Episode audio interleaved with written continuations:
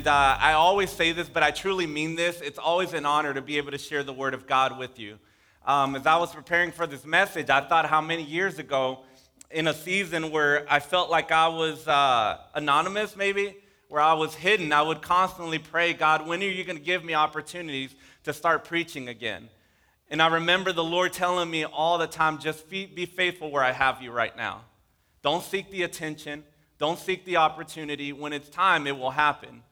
And so every time that I'm preparing a message these days, I thank God for these opportunities. And I feel honored to be able to share the word of God with you this morning. And so um, I want to pray with you guys, and uh, we'll continue in our series today. Father, we just thank you, Lord. We ask that your presence be in this place, as we already know it is, God. We thank you, Holy Spirit, that you are um, you're so close to us, you're so near to us, and you bring conviction, God, in areas where we need it. Father, we don't want to just come into another church service, hear a message, and walk out the same. So help us to stop, help us to pause, and help us to take in what it is that you're saying, God. If there's anything getting in the way right now of you dealing with our hearts, of you speaking to our lives, in Jesus' name right now, I pray, God, that those things be removed. God, let blindfolds be removed, God. Let ears be open to hear your voice clearly this morning and let our lives be transformed by your power, Jesus. We ask this in your name. Amen. Amen. So, we've been going through a series called Stories, and we've been taking different stories in the Bible and drawing points and lessons out of them that we can apply to our lives. And didn't Hunter Brooks do a great job last week using the story of Samson? He talked about how God does not use perfection, right? How we're imperfect people going after a perfect God, and how God is the God of breakthrough. So, Hunter, you did an amazing job. I'm proud of you, man, and it's an honor to be able to follow up and uh, continue this series with you. So, today we're going to talk about a man who, washed, who was washed away from leprosy. Now, we're going to do a lot of reading this morning, and that's okay, right? Because some of us haven't read since high school ended, okay? So, let's waken up our brains, let's waken up our minds, let's engage with Scripture and read some this morning. Amen? I'm setting it all up. It's like the old school days when they would say, let's go ahead and stand up for the reading of the word, right? And we would open up our Bibles. I still have a physical Bible because there's something about a physical Bible that just feels, it takes me back to the old days, right? When we used to have the projector and, you know, the, the word lyrics on the screen with the projector shining. I was a master. I'm getting off track, but I was a master at the projector. I was standing in the front there and I had my box with all the different songs, and I didn't know that God was helping me to remix, right? Because they would change the song all of a sudden. I had to pull the slide out, slide it in, and put the. Some of y'all don't know what I'm talking about, but if you grew up in church, you know exactly what I'm talking about. 2 Kings 5:1 it says, Now Naaman, commander of the army of the king of Aram, was a great man in the view of his master and eminent, because by him the Lord had given victory to Aram. The man was also a valiant warrior, but afflicted with leprosy. Everybody say leprosy. leprosy. Now, the Arameans had gone out in bands and had taken captive a little girl from the land of Israel, and she waited on Naaman's wife. And she said to her mistress, If only my master were with the prophet who is in Samaria, then he would cure him of his leprosy. And Naaman went in and told his master, saying, the girl who is from the land of Israel spoke such and such. Then the king of Aram said, Go now, and I will send a letter to the king of Israel. So he departed, and he took with him 10 talents of silver, 6,000 shekels of gold, and 10 changes of clothes. Verse 6 And he brought the letter to the king of Israel, which said, And now, as this letter comes to you, behold, I have sent Naaman, my servant, to you so that you may cure him of his leprosy. Say, no pressure, right? But when the king of Israel read the letter, he tore his clothes and said, Am I God to kill and to keep alive? That this man is sending word to me to cure a man of his leprosy? But consider now and see now how he is seeking a quarrel against me. In other words, these are fighting words. Now it happened when Elijah, the man of God, heard that the king of Israel had torn his clothes, that he sent word to the king saying, Why did you tear your clothes? They were Gucci. I'm kidding, he didn't say that. Just have him come to me, and he shall learn that there is a prophet in Israel. So Naaman came with his horses and his chariots and stood at the doorway of Elijah's house. The music is building up. And Elijah sent a messenger to him saying, Go and wash in the Jordan. How many times? Seven times, and your flesh will be restored to you, and you will be clean. But Naaman was furious, and he went away and he said, Behold, I thought he will certainly come out to me and stand and call on the name of the Lord his God and wave his hand over the site and cure the leprosy. Are Abana and Pharpar, the rivers of Damascus, not better than all the waters of Israel? Can you hear his pride in this? Could I not wash in them and be clean? So he turned and he went away in rage.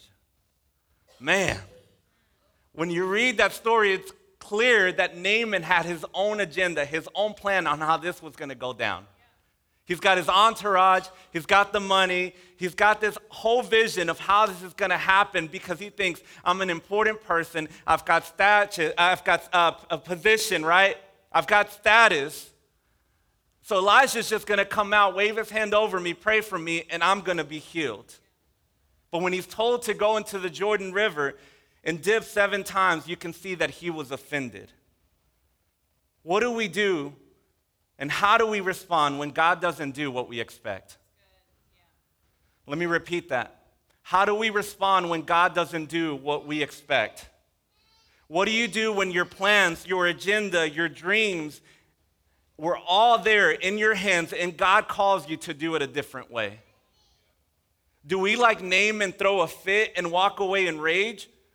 Or do we trust God and obey?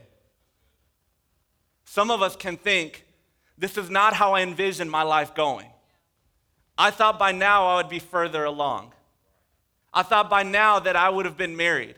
I thought by now that I would be in a better financial state. I thought by now that whatever the situation is and the challenge is in your life right now, I thought by now that would be gone. What do we do when God doesn't do what we expect?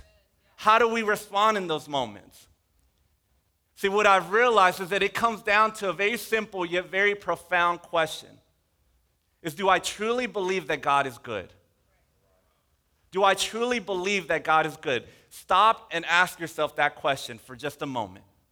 Do you truly believe that God is good? Because trust is found in how we answer that question. And how we answer that question determines how well we will trust God when it doesn't make sense. If we don't believe that God is good, then when we're asked to do something that doesn't match our vision, that doesn't match our plans, that doesn't match our dreams, then we will, in many ways, like Naaman, throw a fit and walk away in rage and say, you know what, never mind, this is not what I envisioned. I won't continue to go to church. I won't continue to serve God. I won't continue to seek Him because this is not the way that I wanted things to go. What do we do when God doesn't do what we expect Him to do? About two weeks ago, I had just finished reading a book called Dream Big by Bob Goff that we were reading together as a staff.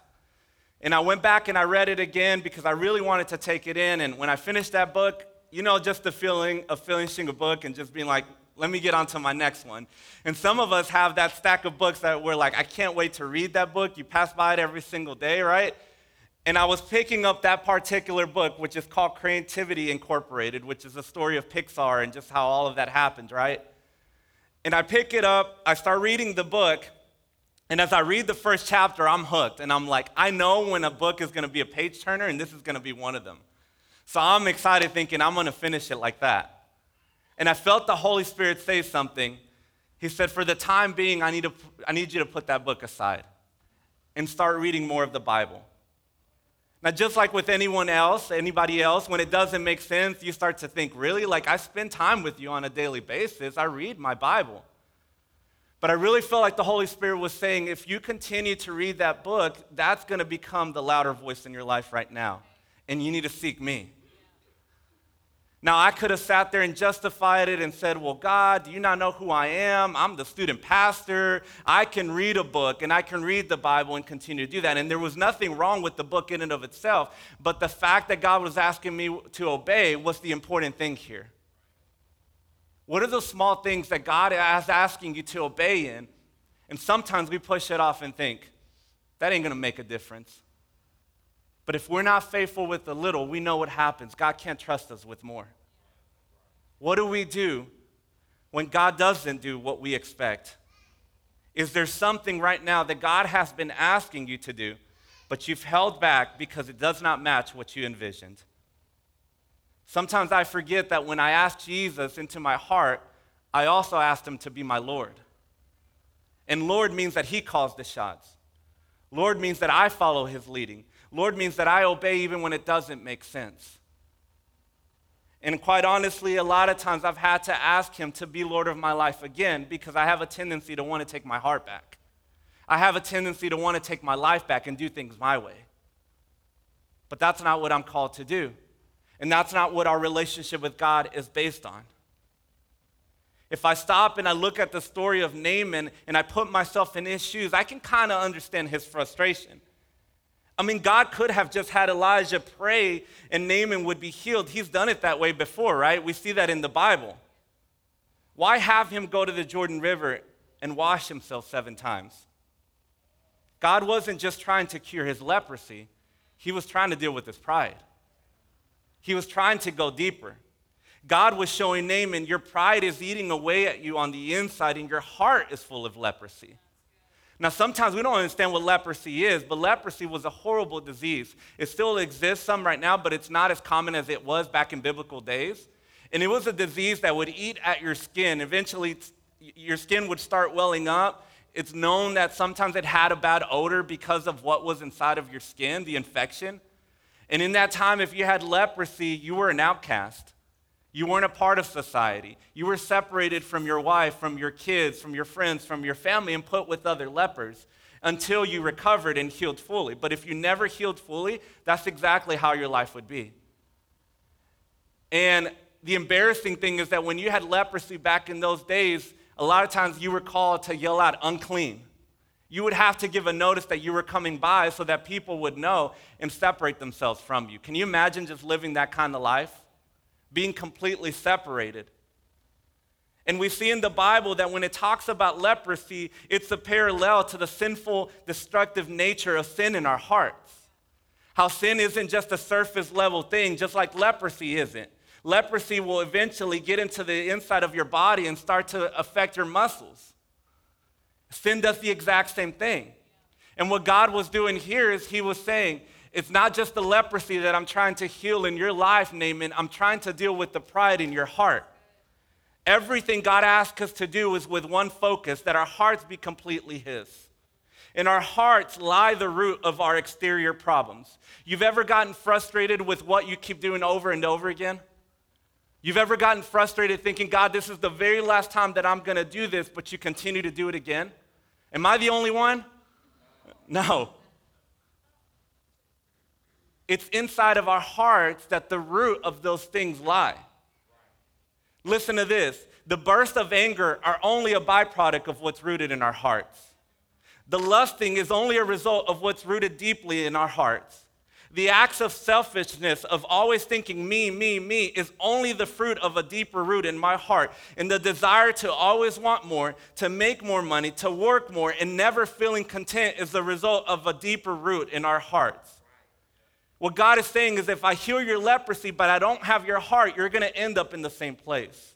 And sometimes God says no to things because He says, if I do that, it's not going to change the situation. It's not the exterior that I want to deal with. I want to deal with the interior because if I deal with the interior, the exterior is going to change. This is a heart issue. I can't stop cussing. Deal with your heart. What's in your heart? Man, I can't control my anger.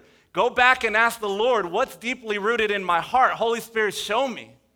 What's in my heart that continues to come out in anger, that continues to come out in shame, that continues to come out in whatever area that you get frustrated with on a daily basis? If I heal your leprosy, but I don't have your heart, none of this matters. And this is why David in Psalm 139, 23 to 24, he says this Search me. Everybody say, Search me. Search me. Oh God, and know my heart. Know my heart. Try me and know my thoughts, and see if there be any, any wicked way in me, and lead me in the way of everlasting. Search me.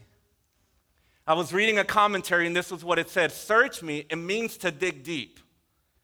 David is asking God to make a cutting into the man and lay bare his inmost nature, as men do in a railway cutting, layer after layer after layer, going deeper and deeper and deeper until the bedrock is reached.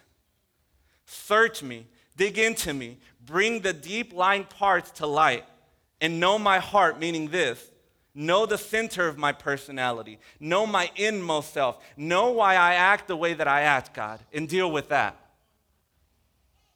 Guys, God is after our hearts because true healing takes place in our deepest parts. Sometimes when we don't allow God to go deep, we're just putting a band aid on something that God is saying that's only going to fix the temporary problem, but the issue is deeper than that. There's unforgiveness in your heart. You need to deal with someone that you haven't forgiven. There's selfishness and greed inside of your heart, there's pride in your heart. And sometimes that pride stops us from serving in areas that God is calling us to serve in. I'm going to be honest with you. That pride in our hearts is the reason why sometimes we don't serve here at church. I'm too good for that. I'm too busy. I've got a lot of stuff going on. We've lost focus of the reason that we're here on this earth, which is to advance His kingdom. It's to be able to commit everything we are to Him. Verse 13 says, Then his servants approached and spoke to him, saying, My father, had the prophet told you to do something great, would you not have done it? How much more then when he says to you, Wash and be clean? So he went down and he dipped himself in the Jordan seven times. You guys know the seven is the number of completion, right, in the Bible. He dipped himself seven times because God doesn't do anything halfway. In accordance with the word of the man of God, and his flesh was restored like the flesh of a little child. And he was clean. And the point that we've been driving throughout this series, and you've heard it before, is that obedience is better than sacrifice. See, Naaman wanted to pay money, be healed, and move on his way. But the important thing was to obey. Naaman wanted to put money in front of the prophet and say, Here, get distracted by this, but don't go any deeper. Here's some money. I'm going to throw it at you. Heal me. And if we're not careful, we can do the exact same thing. But with us, is we can hide behind religious activity and disguise we disguise our lack of full surrender to god behind religious activity. Our lack of obedience to him we try to disguise it with things like well i go to church every sunday so i'm okay. I even serve so i'm good. I give so i'm fine. Me and god are tight. I read my bible. I pray. And we can do all these things and god still not have our hearts we can disguise ourselves behind these things. Guys, every time that I preach a message, I preach it knowing that it's convicted me first. And as I'm preparing this message, my prayer con- continually was God, search me. What is there that I need to confess? What do you need to bring into the light? God, what do you need to bring out of me that maybe I've been hiding behind that is stopping me, God, from what you have, the blessing on the other side? We can do all these things and God still not have our hearts. In Matthew 15, 8, Jesus is addressing the religious leaders in that time, and he says this He says, These people, they honor me with their lips, but their hearts are far from me. In other words, all the right things are coming out of their mouth, but I don't have their heart. Here's a question that I constantly ask myself Who or what has my heart right now? And if you've been at NYC, I've mentioned this before in multiple sermons that this is a question that I ask myself continually who or what has my heart right now? And here's why. The answer to that question is revealed many times by looking at what's leading my decisions on a daily basis. Am I led by greed? Am I led by money? Am I led by people's approval? Am I led by wanting to feel important. What is leading my heart? What is leading my decisions right now? Because that's typically the answer to what has my heart in that moment. In other words, is my life marked by only sacrifices or is it marked by obedience to God? The story continues in verse 15. Are you guys okay? I know we're going deep, but I promise you, I try to throw in some jokes in there, and God's like, nah, I don't need that. I'm not gonna lie to you. You guys know I like to make y'all laugh, but today God was like, just listen to me. Verse 15, it says, Then he returned to the men of God with all his company. This is Naaman. And he stood before him and he said, Behold, now I know that there is no God in all the earth except in Israel. You're starting to see transformation happen here. So please accept a gift from your servant now. But he said, As surely as the Lord lives before whom I stand, I will accept nothing. So Elijah standing his ground and saying, This ain't about me. And he urged him to accept it, but again Elijah refused. Then Naaman said, If not, please let your servant be given two mules load of earth, for your servant will no longer offer a burnt offering. Some of you are like, Why would he ask for two mules load of earth? What he was saying is that if I depart from this place, I want to take some of the soil as a remembrance to worship that God. That's where his heart was. Guys, when somebody gives their life to Jesus, they don't have it all together. And we have to remember that. That sanctification is a process that happens over time. That transformation isn't an overnight thing. That we need to be a little more patient and a little more graceful with people who are still on this walk just like we are. And he says, Regarding this matter, may the Lord forgive your servant. When my master goes into the house of Rimmon to worship there, and he leans on my hand, and I bow down in the house of Rimmon. Rimmon was a foreign god, and basically he's saying there, hey, I know that my life is changing, now I'm transforming, but I'm going back to the way that the culture that I live in. And when I'm there, I'm asking God to forgive me if I have to go with my master to this temple for this foreign God. My heart is His, but I have this battle between committing to God and the world pulling me in a different direction. That's the battle that happens with us on a daily basis, right? Is that I'm committed to God, but I've got culture trying to talk to me. I'm committed to God, but I've got this other part trying to pull me. And he says, When I bow down in the house of Rimmon, may the Lord please forgive your servant in this matter. And Elijah said to him, Go in peace. What we see here is a truly transformed life, is what's happening. And I love the fact that it shows the battle between him living in culture and now wanting to please God, which is a sign of a transformed life he immediately starts to think, I don't even want there to be a hint of false worship. My master may go and worship a false God, and I will give, go with him, but I want to worship the one and true God. He is saying, God, I love you, and I want to make sure that I live displaying that, that my life is a picture of your greatness and of who you are. When we read the story and we take it as a whole, what I draw from this is on the other side of my obedience is a truly transformed life. On the other side of my obedience is a truly transformed life. We're asking God to change us, and God is asking us to obey. We're asking God to move things and to do stuff in our hearts and in our lives, and He's asking us, Have you obeyed the very last thing I told you? Don't worry about if it makes sense. Guys, if you're waiting for it to all make sense, you're going to be living a frustrated Christian life because it won't make sense sometimes. Most of the time, it won't make sense. But we go back and we ask ourselves, do I truly believe that God is good? And even if I can't see the way, and even if I don't know what the next step is, God, I trust you because I know that you're good. Let's go ahead and bow our heads and, and close our eyes.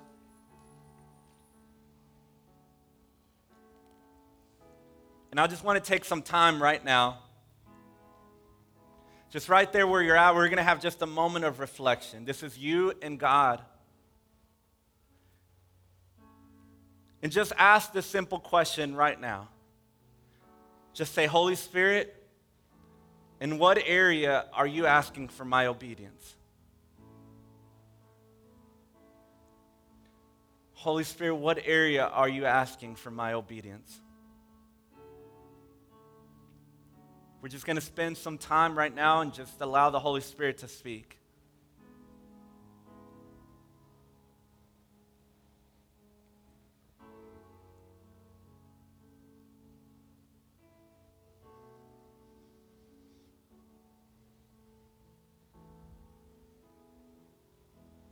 I feel that some of you, it's simple stuff.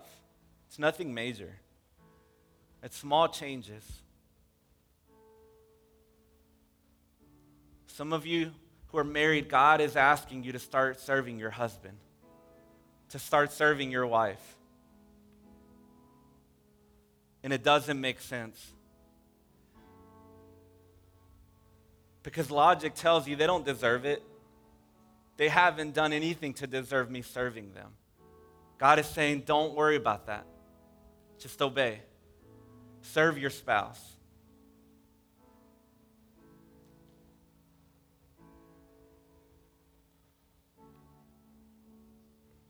For others of you, there's dreams in your heart that God has put there. And out of fear, you've held back because it doesn't make sense how everything's going to come together. But as we're here in this room right now, you know the Holy Spirit is nudging at you once again and saying, you need to start taking steps. When you start taking steps, let me tell you from personal experience that God will meet you there. He will provide, He will make a way. He'll surround you with people who will bring resources to supply and to help you move that dream forward. You just need to obey. And for others of you, you know that your act of obedience is surrendering your life to Jesus. You've been coming to church. You've even opened up your Bible at times. You've prayed. But He's not Lord of your life. He's not the one calling the shots. He's not the one leading your decisions. And today is that day where you make that decision to obey God and to say, Lord, I want to trust that you are a good God. And so I want to fully surrender my life today. And if that's you this morning, the Bible says that while we were yet sinners, Christ came and he died for us. He's not waiting for you to have it all together, He's just asking you to obey. Don't worry about how it's going to work out in the future with the friends that you have, with the current environment that you're in. You just obey and surrender your life to Jesus. He'll take care of that. The Bible says that if we believe in our hearts and we confess with our mouths that Jesus is Lord, that that's how we're saved. So this morning, let's all pray this prayer together, joining those who are making that decision for the very first time. Say, Jesus, I give you my heart. I give you my life. Take it. I fully surrender to you. I ask that you be the Lord of my life.